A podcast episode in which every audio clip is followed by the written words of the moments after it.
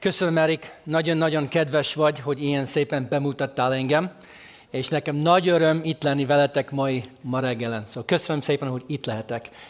I just said it's just great to be here with you all, and thank you, Eric, for so nicely introducing me.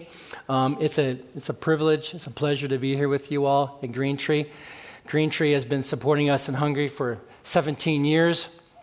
Um, I'm just a local kid, just grew up in the St. Louis area. And um, if you're wondering where I went to high school, went to Bayless High School down in South County. So uh, the Lord um, had a plan for my life. My uh, father escaped from the country of Hungary in 1956 when the Hungarians revolted against the Russians. I was born 10 years later, 1966, here in St. Louis. So um, the wall came down in 1989. That's when I became a Christian, 1989 with Campus Crusade. And then 10 years later is when I moved back to Hungary. Uh, I went to the country that my dad escaped from. And so i have been a missionary there for 16 years. And uh, the Lord has blessed us, my wife and I. She's Hungarian with uh, two children, if we can see a picture of them. So my family sends their greetings to you all. They can't be with me. I'm missing them. I fly back on Wednesday. It's been good to be here, but I can't wait to get back to them. So uh, uh, we gave our children two very American names, Hoini and Chenga. so miss them. So it is Missions Sunday, and they've asked me to speak on missions. I don't know if I've ever spoke on missions. Um, I don't know if I've ever taught on missions before, but that's what I'm supposed to do. I do missions. Um, I can't even remember the last time I preached in America, if I've ever preached in America, besides like an hour ago when I did this here an hour ago. Um, but besides that, I don't know. So I, I, I, did a lot of teaching in Budapest, and then after 14 years, the Lord said, We've got something different for you. And so we've been planning a church, and um, our first day was the first day you guys moved into here. So it's neat to see that connection. Um, well, you can't talk about missions without talking about worship. The two go hand in hand. They are literally inseparable, and that's what we're going to be talking about today. And that's exactly what we see in Psalm 96. I'm going to be preaching from Psalm 96 this morning. And as we look at Psalm 96, as we get ready to read that together, it's very obvious that this psalm is about worshiping God. Just jumps right off the page. But if you look a little bit closer, you're going to see that it's also about telling the peoples of the world about the greatness and the goodness about God. Worship and missions, they go together. So let's take a look at it and let's read the Word of God together. Psalm 96 Upward and outward, worship and missions. Oh, sing to the Lord a new song. Sing to the Lord all the earth. Sing to the Lord Bless his name. Tell of his salvation from day to day. Declare his glory among the nations, his marvelous works among all the peoples. For great is the Lord and greatly to be praised. He is to be feared above all gods. For all the gods of the peoples are worthless idols, but the Lord made the heavens. Splendor and majesty are before him. Strength and beauty are in his sanctuary. Ascribe to the Lord well, families of the peoples, ascribe to the Lord glory and strength. Ascribe to the Lord the glory due his name, bring an offering, and come into his courts.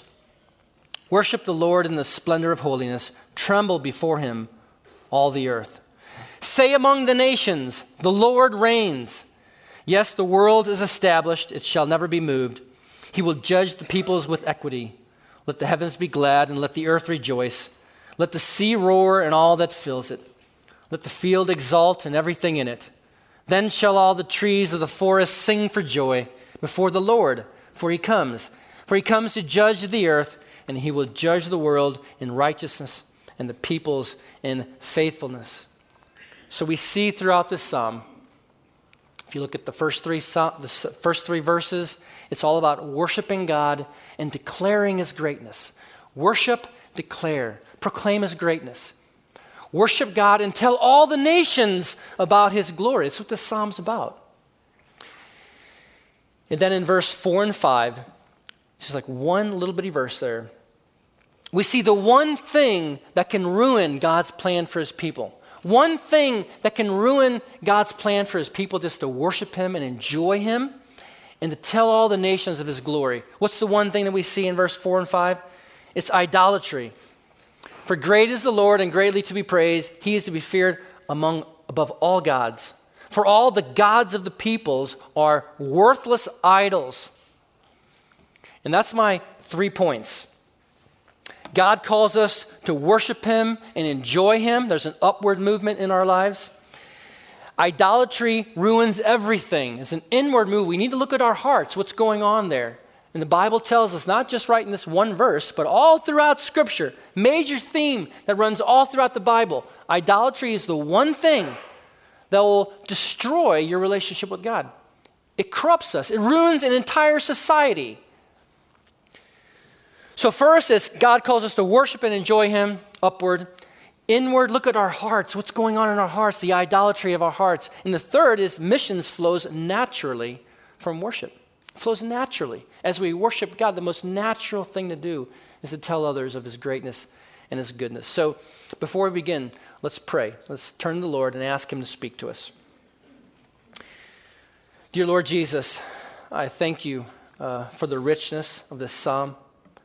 I thank you for your, your calling in our lives to come and to worship you, to bow down. Um, Lord, you see our hearts. You see all the things that we bring to the Sunday morning worship service, all the trials, all the difficulties, all the things that burden us. Um, and Lord, we'd like to just lay them at your feet this morning and ask that you'd minister to us, that you'd speak to us. And Father, I have to believe as we, as we sang that you know us by name. And to, to you, each one of us is important. You love us dearly. You know us. And you see all that's inside of us. And so, Lord, I do pray that everyone would, who, come, who came this morning, they would get what they came for, that they could meet with you. And Father, I pray that you would use me as the, your vessel for that. I pray uh, that you would have me speak in such a way that is understandable for everyone here. I pray that you would not allow me to be a hindrance to that. I pray that you'd fill me with your spirit and help me to say all that you want me to say. Nothing more and nothing less. I ask that you allow us to meet with you and to worship you this morning in the splendor of majesty. In Jesus' name, Lord. Amen. So, as we saw, uh, verses 7, 8, 9, uh, these, these verses are calling us to worship God. And so you might want to ask the question is it a command to worship God? Does He command us to worship Him? And I think we could say, yeah, it is a command, but when we look at it as a command, we kind of forget the purpose of what this is really all about. God is the one who is initiating a relationship with us. He is the one who is inviting us to come and to worship Him it's like he's saying, Come on, this is what life is really all about. You were created to worship. Come to the feast. Come and find true satisfaction in life. He's saying, In me, there is real joy, real meaning. Come. This is what you're created to do. In Hungary, when we, every once in a while, we have evenings of worship, and we use a very simple acronym that maybe some of you know ACTS, Adoration, Confession, Thanksgiving, and Supplication. Supplication is a tricky word for saying asking God for what you want. And, um, and so when we pray, it's very easy to ask Him for what you want, but sometimes, and in Hungary, um, when we start the prayer time, adoration, okay, let's just worship God for who He is, that's kind of silent sometimes. Why is that? Because even though we were created to worship, it doesn't come naturally. It feels kind of odd. And I believe the worship of God is something that the Lord calls us to, to practice. He calls us to learn it because that's what life is really all about. So, how can we practice worshiping? What is worshiping? And there's five areas I'm going to touch on very briefly that we could spend the rest of our lives doing and learning and practicing, and we're just scratching the surfaces of what it means to really worship God. So let's start with the first one. We can worship God for his character. We worship God for his character. And there's two aspects to God's character. He is the God who is almighty, right? He is the creator God. He spoke and the stars, the universe came into being. He's the Almighty Creator, but He's also our Heavenly Father who knows us by name and loves us and is close to us. The Bible says He is transcendent and immanent. I love those two words, right? He is near and He is far. He is the one who is in control of the universe. He's in control of this small, little bitty planet that's like a speck of dust compared to the universe. And all things are going according to his plan. He's the scriptwriter for his story. He rules all the nations and everything's going according to his plan. And then he says, Come and spend some time with me. You can talk with me, and I talk to you, and I know your name, and I am with you always, and I love you dearly, and I care for you. He's a God who is personal, who knows all of us by name. That is amazing, isn't it? He's a God of justice. He's a God of holiness. He's a God who is righteous. He punishes sin. He's a God of vengeance and a God of wrath. but he's also a God of tender mercies. He's a God of patience. He's a God of love. He's a God who's to be feared, and he's a God to be loved at the same time. So we see the, the dualness of his character Almighty, Creator, and Heavenly Father who loves us. Second is we can also worship God through his creation. We can worship God through his creation where we get glimpses of his beauty and of his majesty. And I love to go through, uh, go jogging through Forest Park. It's just a beautiful place to be. just love it. I also love to just to be around mountains and beaches, right? When you, when you see a mountain or you see a beach, you see the beauty of nature. It's just natural. You just want to worship God. Wow, this is so amazing. He must be so beautiful. Um, or when you see the stars, or when you see a monarch butterfly, you see, wow, look at the vibrant colors and the design of that butterfly. That, that just didn't happen by accident. There's just no way. It's so beautiful when I was flying over here, I was sitting in the airport and uh, they were advertising one of those LED televisions, you know, and they were trying to show how the awesome quality of this LED TV. And it is really awesome quality. And it was showing, like in a time elapsed way, how a flower blooms and blossoms. And I'm looking at the flower, I'm looking at this red rose, how amazing the redness of the rose is and how it blossoms. And I could care less about this LED TV. I'm like, this is amazing. Look at this flower. I'm not sure how many people saw the flower they were looking at the TV, but it was amazing to worship God in the airport. Um, I'm back in my father's home, the home that I grew up in, looking out my bedroom window, preparing for the sermon, and up jumps a cardinal on a bush right in front of my window. I'm like, wow, look at that cardinal. That's amazing. Look at all these squirrels jumping around my dad's yard. This is great. And these massive oaks. I mean, we don't have massive oak trees in Hungary. We don't have squirrels and we don't have cardinals. So it is so good to see just, wow, God is wonderful. So we can worship God because of who He is, we can worship God in creation, but most importantly, we can worship God because of redemption. He has sent His Son. He has revealed Himself through the Scriptures. We know what God is like because we look at Jesus Christ. But what if God never sent His Son? What if God didn't reveal Himself? That means he never spoke, that there's only silence. And we can't know what he is, we can't see him, there's only darkness. And so that's how many people view this world. That's how the Buddhists see this world. There's only darkness and there's only silence. God didn't speak. We don't know what God's like. So all of us are all blind and we're all deaf. And we kind of kind of go through the world like this. But that's not the world we live in right? God has revealed himself. He has shown us who he is through the person of Jesus Christ, who came as a servant, was found in the form of a man. He humbled himself unto death, upon death upon a cross. And he took upon ourselves the curse that we deserved. To think of God, we have to see his mercy to really understand the heart of who God is. Jesus Christ came and he took the punishment that I deserved. He took the wrath that I deserved. He took God's anger upon himself. And he did the great exchange. You know, Jesus gets our sin, he gets our punishment, he gets God's anger. And what's left for us? The love of God. In Jesus Christ, we see our Heavenly Father. In Jesus Christ, we see the love of the Father. God has forgiven me for my sins. He's declared me to be righteous. Cursings are upon Jesus, and all that's left for us is blessings. And the blessings are going to come. God is faithful to give his blessings. He tells us that heaven is waiting for us. Eternal life, paradise is only just right around the corner. He promises us salvation. And I'm reminded of that as I looked out my bedroom window at my father's house one more time. When I was in high school, a long time ago, um, I was a freshman in high school, and there's a gal across the street who had a party. You know, she's a popular pom pom girl, right? And uh, she had a party, and I was a freshman. And uh, what do freshmen do at a party? Well, they get drunk. And I got really drunk. And uh, I, I, remember that evening as I look out my window, it's like, gosh, I remember that. How embarrassing. That's just horrible. You know, that laid the foundation for the next four years. I partied all throughout high school. And I, I kept on partying until I went to a fraternity house at the University of Missouri, and that's when I really partied.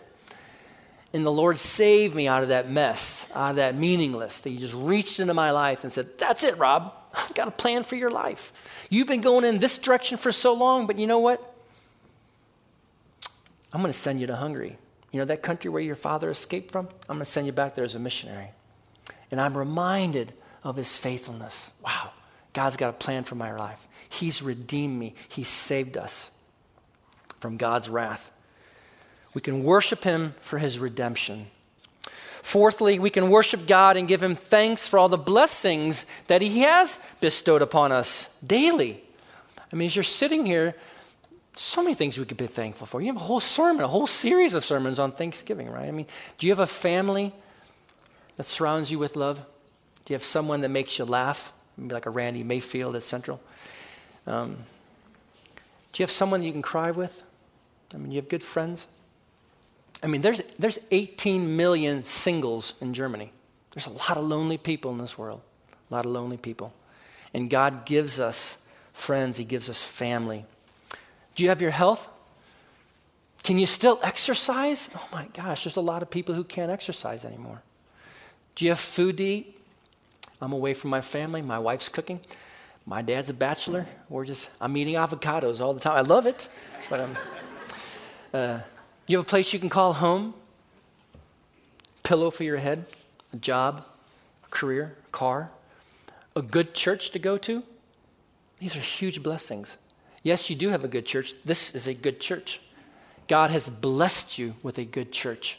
And, um, and for me to stand here before you and to see these pictures and to see the faithfulness of Green Tree in their giving and the support that you have given me for 17 years now, that is amazing.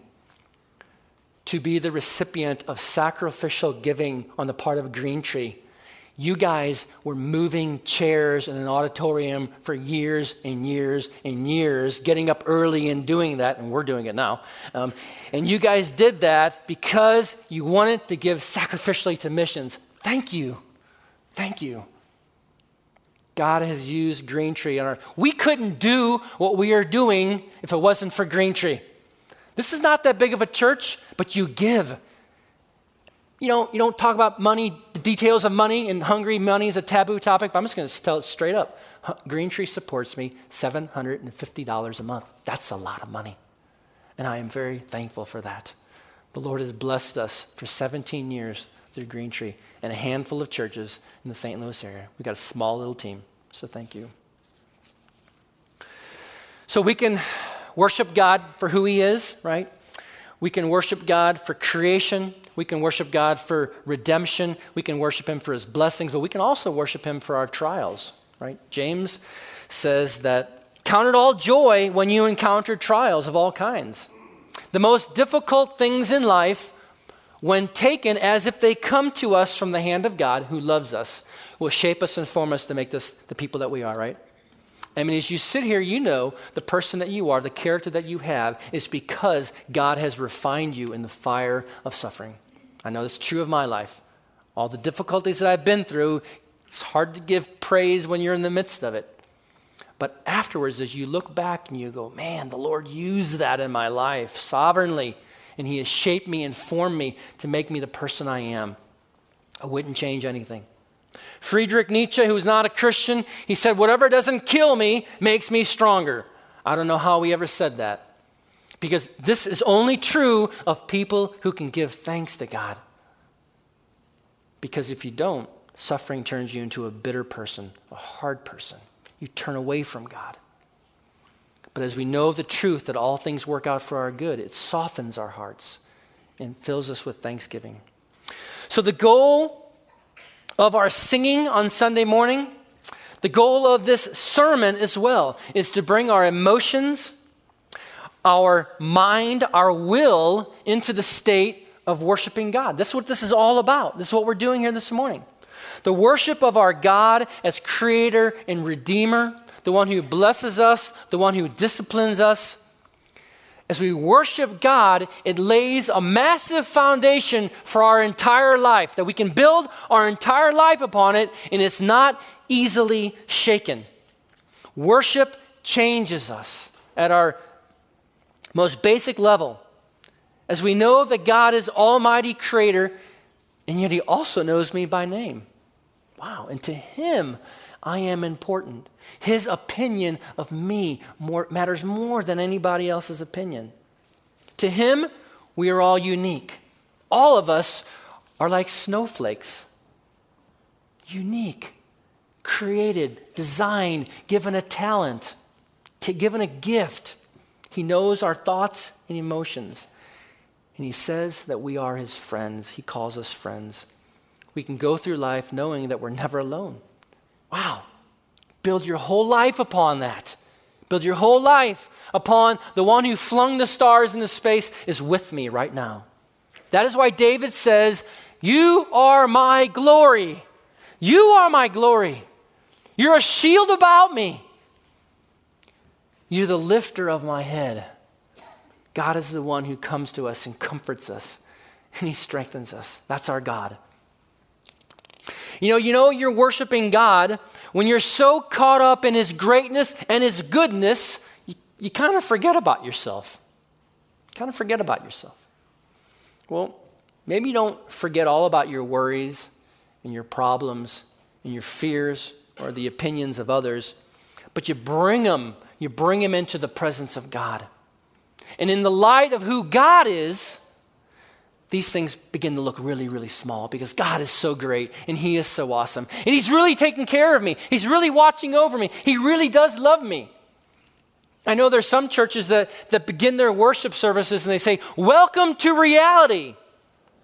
Because there's another reality that's going on, you know? We go through life and there's difficulties, and sometimes that's all we see, but there's another reality that's even more real than that that God is there and He loves us and He cares for us. He's the one in the midst of trials, he gives us supernatural joy and strength. And that's what it means to worship him. I mean, isn't that we, what we all really long for? Isn't that what we really all long for to be to free to be free of ourselves? To kind of to forget about yourself, you know? To forget about my selfishness and my pride and my fears and my worries, to forget about myself and just be caught up in the goodness of God. And that, that's what it means to worship him. He's so mighty. It's like, who, I, don't, I don't want to think about myself. Worshiping God means knowing Him is knowing Him is the greatest treasure in the world. That's what it means to worship Him. He's the greatest. He matters. He's the heaviest. He matters the most. His opinion of me matters the most. Well, that's what it feels like to worship God. The worship of God is not only massive enough for us to build our individual lives upon it, it is also massive enough to build an entire civilization and an entire culture upon God. And that is exactly what happened to America. God chose to bless this country like no other country in the history of the world. I don't know the exact statistic, but you can find it in Tim Keller's Center Church, Center Church book. And he says that in 1914, there's approximately one church in America for every 500 people. One church for every 500 people. That is an amazing statistic, and I'm going to be talking about that towards the end. But America became a land that trusted in God. It's on our money. I've never seen on any other money in the world. It's not on the Hungarian money anywhere in Europe, that's for sure.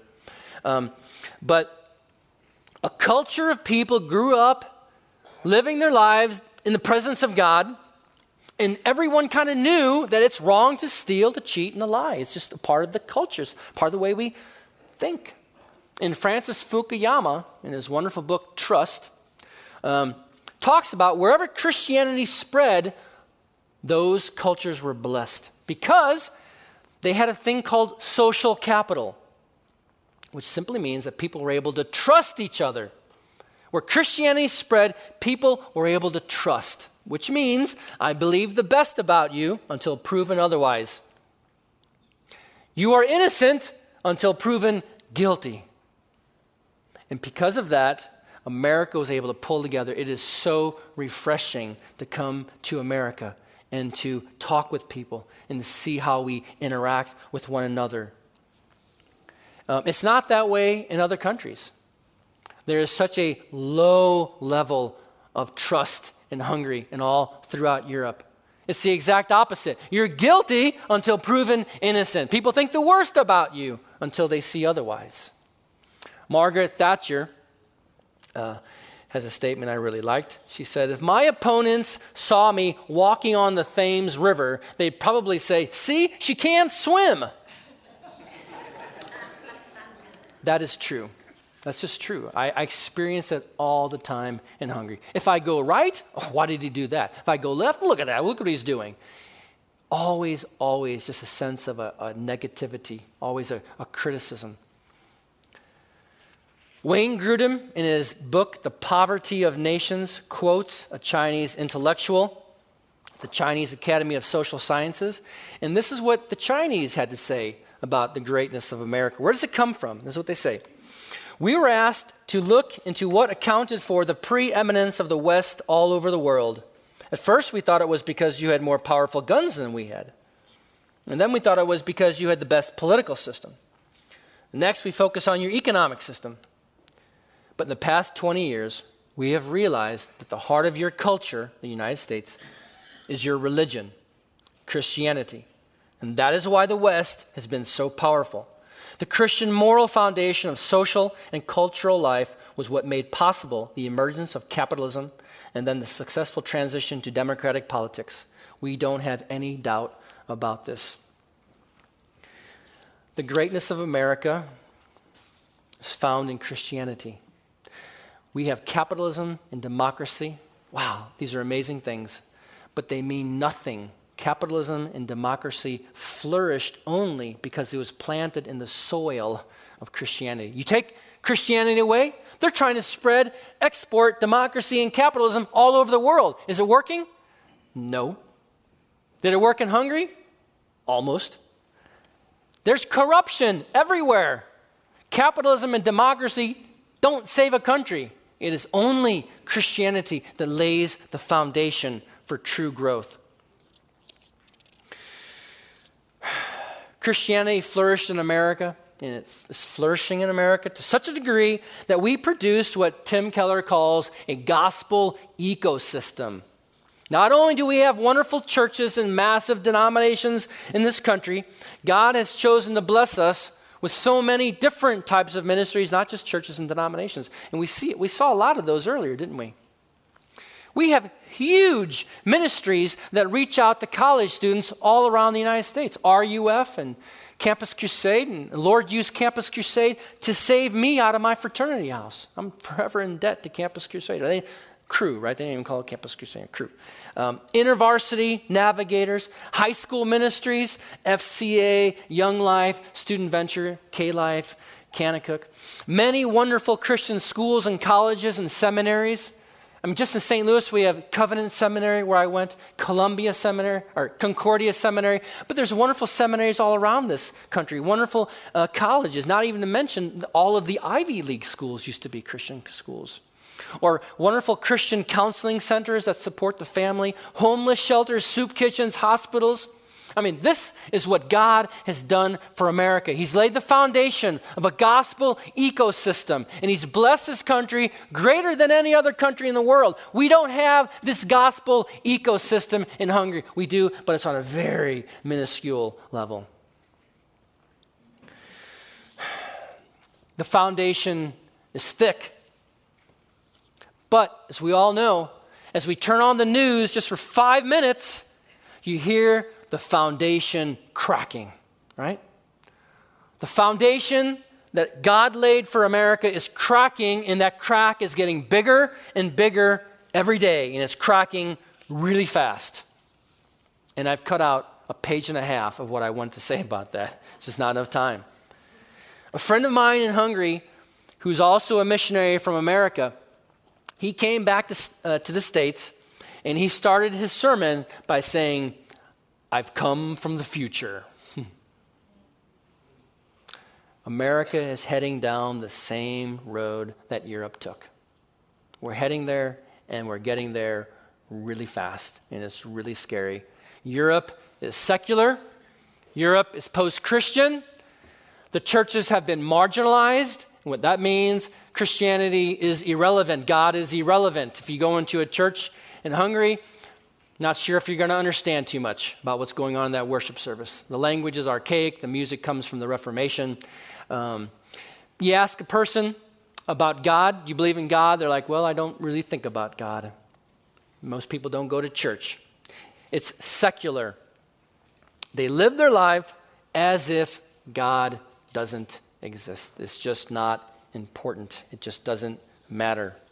And that is why the psalmist tells us in verse 5, in that one verse, he says, Do not worship false gods or idols. It's just a one line warning that says, Beware of this because it will destroy everything, it will corrupt everything. And that's my second point. My second point is when people stop worshiping the true God, they start worshiping idols or false gods. We were created to worship, and we do it all the time. It is built into our DNA. At our f- most fundamental nature, we are worshipers. So, what is idol worship? What's the Bible talking about? Not just in Psalm 96, but all throughout the Bible. We're, idol worship is simply when you're worshiping anything else, right, besides God, the Creator, and Jesus Christ, the Son, the Redeemer of this world. So, what does true worship look like? Well, you're going to go have to go to a football game to see that in the fourth quarter when somebody scores a touchdown and the, the fans go crazy and they go wild. That is true worship, right? Like, man, that guy is worshiping. Or when somebody hits a home run in the ninth inning in the playoffs. Go crazy, folks. That is worship, right? That is true worship. I mean, we're doing the best we can here, but we're competing with some big, hit, big hitters. On a more practical, everyday level, what is idolatry? It's simply when someone or something becomes overly important to you. You begin thinking, I've got to have it. It's essential, right? Um, it becomes more important than anything else in your life. You begin to think, I can't live without it. You're, you're beginning to desire it. It's an over desire. I think of uh, U2's song, Desire, right? Desire, got to have it. Can't live without it. This is, this is what gives me meaning and happiness in life. And you begin trusting in it for meaning and happiness. You start believing all the advertisements. Yeah, gotta have it. Gotta have it. An idol could be a job, uh, it could be a career that you really want, right?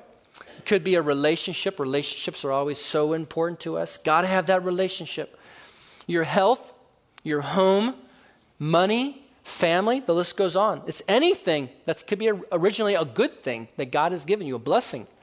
But you begin to take your eyes off of God and you begin to think that if I can only get that, that will give me meaning in life. That will give me happiness. That's what I need.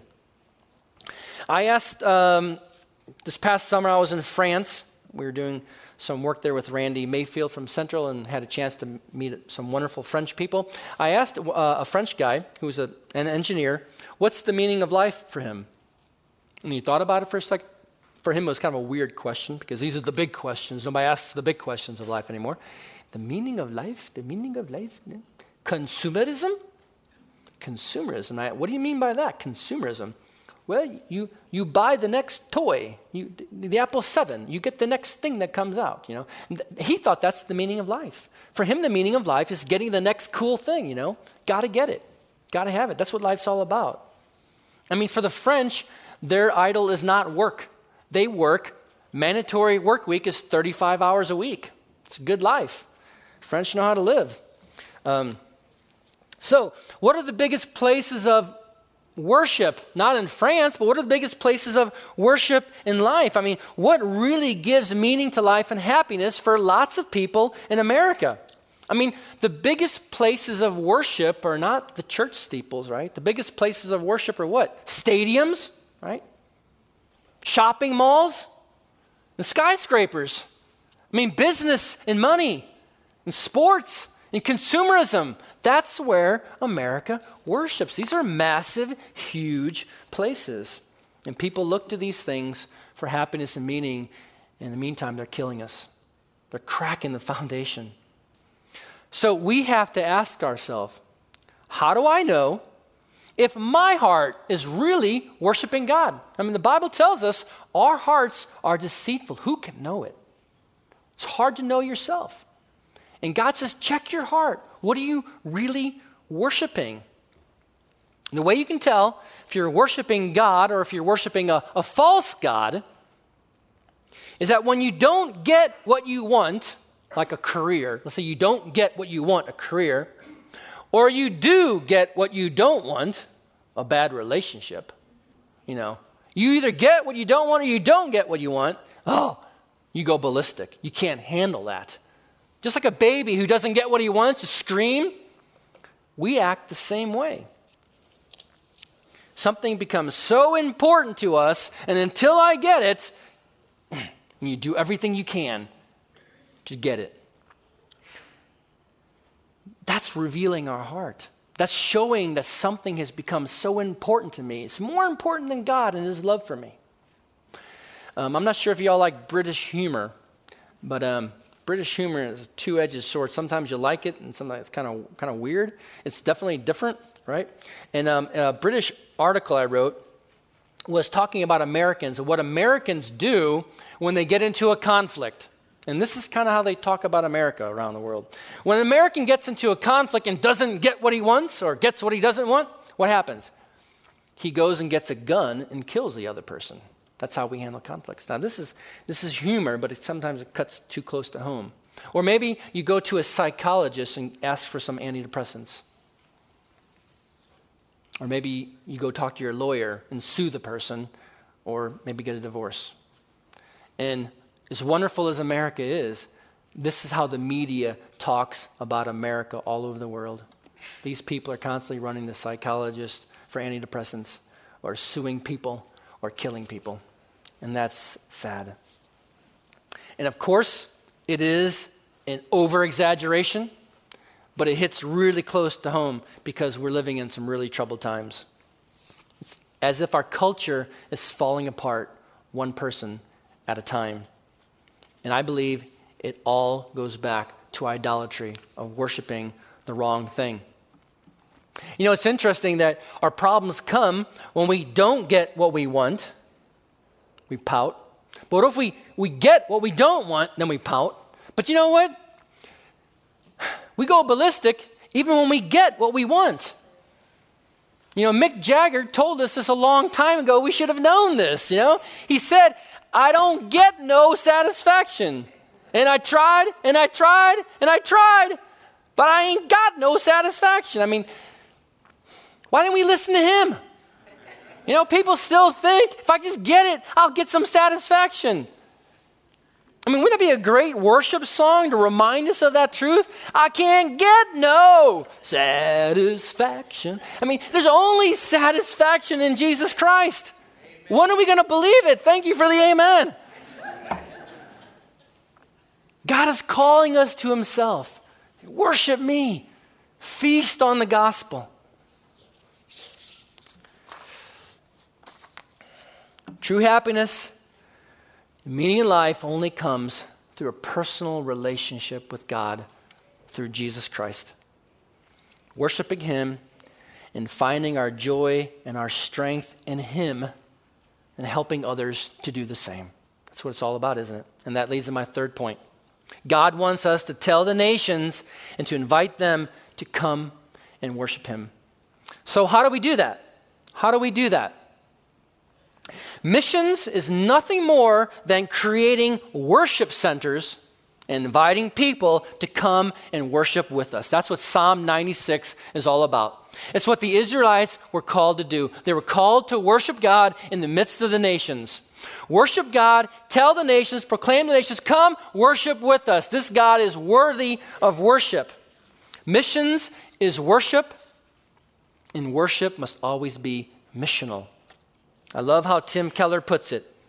The church's attitude should be that we are not building a church for ourselves, where everybody lays out their own expectations, their own desires, and this is what I want, and I like this style of worship, and it's all about me. It's not about consumerism. It's not, it's not just coming and getting what I want. We need to be worshiping in such a way that the reason why we're here is not for ourselves. We're not trying to make a club. We're here for the sake of those who aren't here yet. That's what it means to be missional. It's about designing the entire missional service, worship service, thinking about there are unbelievers here. And I hope this morning there are those, there are people here who don't know Jesus Christ yet. A missional church means we're bringing our friends, bringing our neighbors, our colleagues, because you know what? They need to be worshiping God. And that's what we've been trying to do at our church plant in Budapest. I try to speak in such a way using the vernacular. Tim Keller says if you speak in such a way that people can understand you, they'll be there. Why is that? Because the church members begin to think, my gosh, my neighbor should be here. They would understand this. He would understand, you know, this is good. I need to bring my boss. And the church fills up with, with non Christians. That's what it means to be missional on Sunday morning. Everything we do, from music to preaching, is so others can understand it. I, we have to be careful about the, the words we use. You know, one year ago, when we finally started our church plant, we had our startup team. We had 20 people. And after nine months, we were ready to give birth to this baby. We weren't unified because everybody was thinking we should have this type of a worship and we should do it this way. And I had to say, please, guys, trust me on this. It's not about us and what you want. It's about doing a church where others can come. And the Lord, one year ago, when you all moved in this building, we had our first worship service, and God brought 60 people to that first worship service, and everybody took their eyes off of themselves. Oh my gosh, there's so much work we got to do. And everybody started doing things. Yeah, unity and, and, vision and purpose is all important, but it's, it's about mission. Mission's got to be the overriding thing of that. Get our eyes off of ourselves Jesus Christ came to seek and to save the lost. And then he says in John 4 the Father is looking for true worshipers, people who will worship the Father. In other words, the true measure of a success of a church is not how many people are here, it's what? It's about how many people who were lost and have now become worshipers of Jesus Christ. And we're all on that spectrum somewhere together. And that's what we need to be focused on. How many people, boy, you hate to say a word like this in the culture that we live in, have been converted? Conversion, you know, in this politically correct era that we live in, just accept everyone. Christianity is radical. No, no, I accept you for who you are, but I want to convert you. Man, that's radical. That's the life that we're called to live. How many people have become converted through our missions, through our church plant here? And that's what we have our, in front of our eyes. Culture is filled with lost people. A great example of that, look at the movie Sunset Limited. Two of my favorite actors, Tommy Lee Jones and Samuel Jackson. Tommy Lee Jones is lost. He's a retired guy. He wants to commit suicide. He's going to run and throw himself under the subway train. He runs right into Samuel Jackson, big guy. And Samuel Jackson picks him up, takes him back to his apartment, and begins to share the gospel with them. It's a movie, a dialogue between two people, Sunset Limited. And Tommy Lee Jones just simply wants to be consistent to his worldview. Let me die. There is no meaning to my life.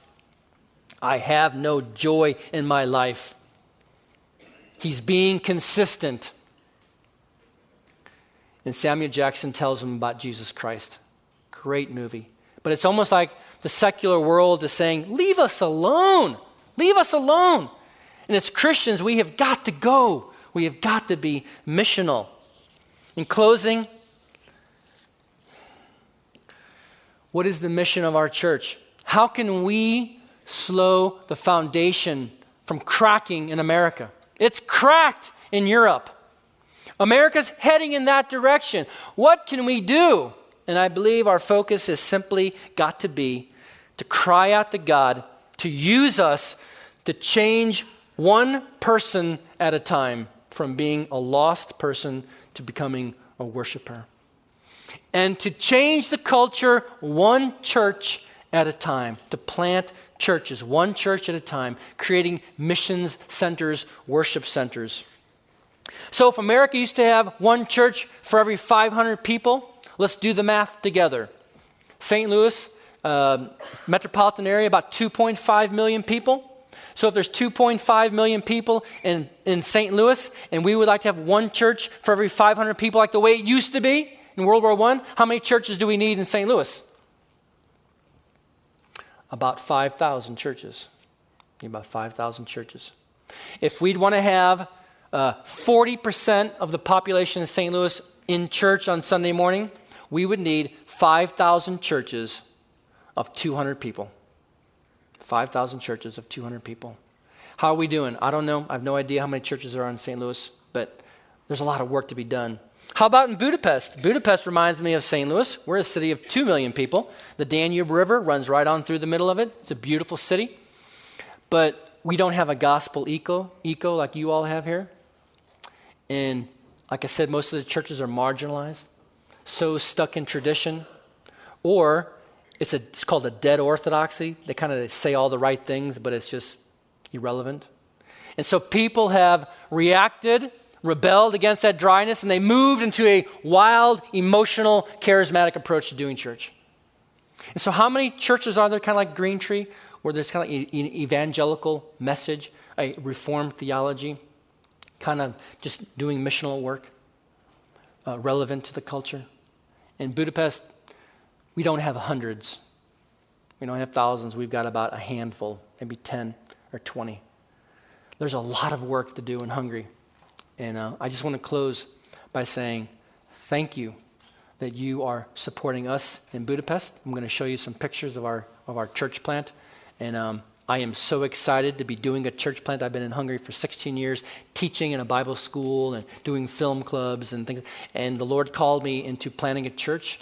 Um, I've been preaching for a year. I'm a novice. I'm, I'm learning. I, I, love learning how to do this. Um, and I just would like to ask you to please pray for us as, we as, we, as we're just, it's just an upstart. We're meeting in a coffee shop. And um, this, Lord surprised us with us. We had our first church camp this past summer, and 70 adults came out. I mean, this, we were really surprised, about 20 children. And um, so this is where we meet. Um, let me just explain this. We're in southern Buda. And you see those communist block apartments? It's just surrounded with all this. We're, we're right there in Buda, Budapest, and they put up a brand new subway. Uh, subway station uh, is tw- it's right outside of our front door of the coffee shop. In other words, people from all over Budapest can come to our church plant within 20 minutes now because of the subway. We're really excited about that. And there's a beautiful park. They just renovated the park, and on the you know 100 feet from the subway station on the side of the park, this is our coffee shop. This is a building that the Evangelical Free Church bought. Um, this is what we look like. A little bit closer, people are just walking right by our church plant there. There's the outside terrace. Next picture, and uh, we just I just stand at the door and greet people at 10 o'clock. Sometimes these guys just came in looking for a cup of coffee. It's like, well, church it's, it's closed right now, but I've got a coffee machine in back. If you want to get a cup of coffee, I'll walk you back there. We got good Italian coffee, and um, and so they were asking about this. Is what we look like. People are just walking right by, and, and we're just worshiping the Lord. And um, Next picture. You already know him. And uh, this is what we look like uh, during the worship service. The Lord has blessed us that we were doing about 80 to 90, every once in a while, 100 people on a Sunday morning. And this is Yoji and Agi. He preached last Sunday. He's one of the leaders in the church. I'd like to ask you to pray for them. If you just go back just a second. Um, they were waiting for their first child, and Agi lost her baby at 38 weeks. and it was a tragedy. Um, and so Agi is pregnant once again. She's in her 21st week. Please pray for them. The Lord bless them with a child. Um, Yoji's been one of my most faithful leaders. And um, so the Lord has blessed us with some wonderful men. Um, who are, there's a guy pre, who preached this morning. I've got four guys. Um, just, just some wonderful ladies in our church. And I think that's about it. It's my daughter, Harney, on the right hand side there. And this is a Dorian. We're going to step out in faith. We're going to take him on as a part time pastor. I want him to lead worship and to work with the youth.